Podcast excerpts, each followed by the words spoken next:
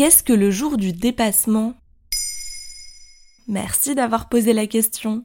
En 2021, il est arrivé le 29 juillet, le jour du dépassement, celui où l'humanité a utilisé toutes les ressources que la planète peut offrir. Un jour à partir duquel nous commençons en quelque sorte à vivre à crédit sur les ressources naturelles après avoir dépensé toutes celles que la Terre met à notre disposition. Mais comme quoi par exemple Comme le nombre d'arbres capables de pousser en un an et que nous avons abattus, ou le nombre de poissons que nous avons pêchés, les surfaces agricoles que nous avons exploitées, tout ce que la Terre est capable de générer au cours d'une année. Cela fait maintenant une dizaine d'années que les médias français et les ONG qui luttent pour la sauvegarde de la planète alertent sur ce sinistre anniversaire. Selon WWF, cette date ne cesse d'avancer dans notre calendrier.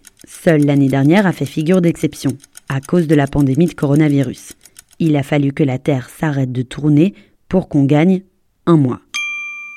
Toujours selon l'ONG, nous utilisons actuellement 74% de ressources en plus que ce que la planète nous apporte. C'est comme si nous disposions d'1,7 fois la Terre pour maintenir ce rythme de consommation.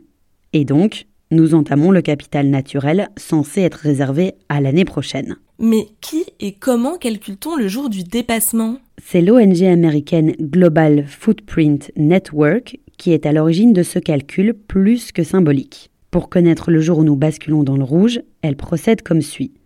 Elle divise la capacité de production de la planète, ce qu'on appelle biocapacité, par l'empreinte écologique des humains.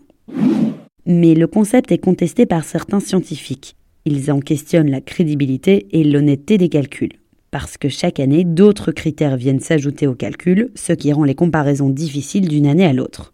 Et puis pour d'autres, cette méthode consiste à comparer des pommes et des poires, et des données dans des unités très différentes, comme les émissions de gaz à effet de serre, les surfaces déboisées de la forêt amazonienne, l'exploitation des champs de maïs ou encore la production en électricité.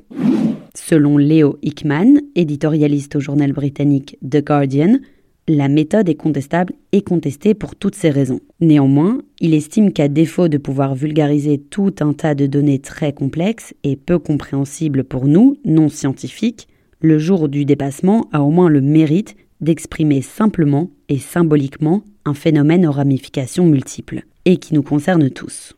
Voilà ce qu'est le jour du dépassement.